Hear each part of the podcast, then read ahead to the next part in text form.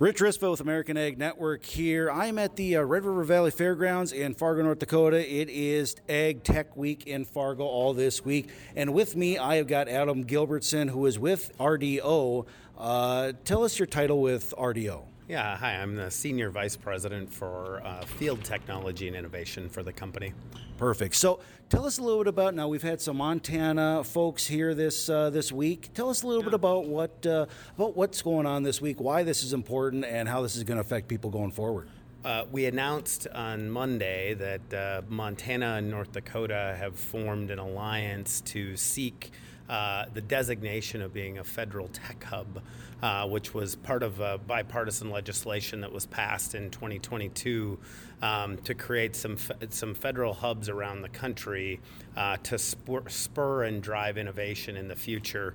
Uh, one of those hubs that Senator Hoeven here in, in North Dakota and Senators Daines and Tester in Montana have been really actively uh, advocating for is that one of these hubs by law needs to be established in a state with an urban population of less than 250,000 people. Uh, there's only nine of those in the country. Montana and North Dakota are two of the nine. Uh, and uh, in that process, the, the delegations have encouraged both states to partner together in that because there's a lot of shared interest and shared opportunity uh, in some industries we both care about. Uh, the, the theme of the hub is autonomous sensors and systems. And so we obviously know, being in, it's Ag Week here in, in North Dakota, that, uh, that autonomy and, and this sensing technology in agriculture is really, really important uh, and really changing the game about how we grow crops and how we improve yields and how we control input costs.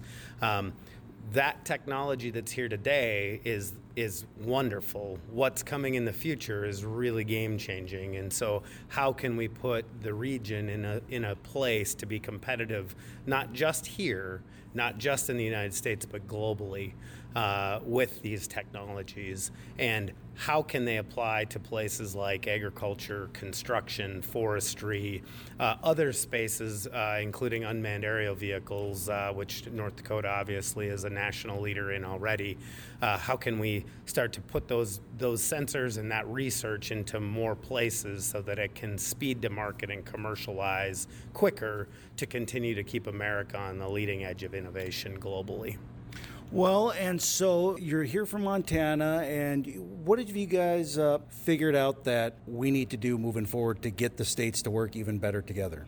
Well, I think the, the group came, the delegation came as a an opportunity to tour some of the work that's been done here, and and I uh, I'm not going to speak for everyone, but our our delegation leads. Uh, I thought spoke well for our group and said North Dakota really set a high bar. Uh, the work you're doing in precision ag, the opportunity to see the research park here at NDSU, the the teams at John Deere and Appareo, and uh, we got an opportunity to spend a little time with the group from Grand Farm. And so, really looking at those assets that are in place already and how does industry partner in that effort uh, to continue to spur that innovation, that growth, uh, as as that research is happening at the university systems, as uh, new opportunities in this effort is going on. Uh, the the purpose was to come and really see what those assets are, so that as this this agreement, this uh, request for designation is submitted at the end of the summer, that the writers have a kind of a first-hand knowledge of what's what's really here in North Dakota and how do we best articulate those assets. Well, perfect. Uh, Adam, anything else you'd like us to know or uh, be on the lookout for in the future? Yeah, you know, I said I'm, i live in Montana, but I'm a native of the valley here. Grew up in northwestern Minnesota and uh, spent I did my school here for college. So it's great to be home, and uh, I've really uh, really enjoyed spending the time with uh, with the team here. Well, Adam, thank you for spending a little bit of time with us. Thank you.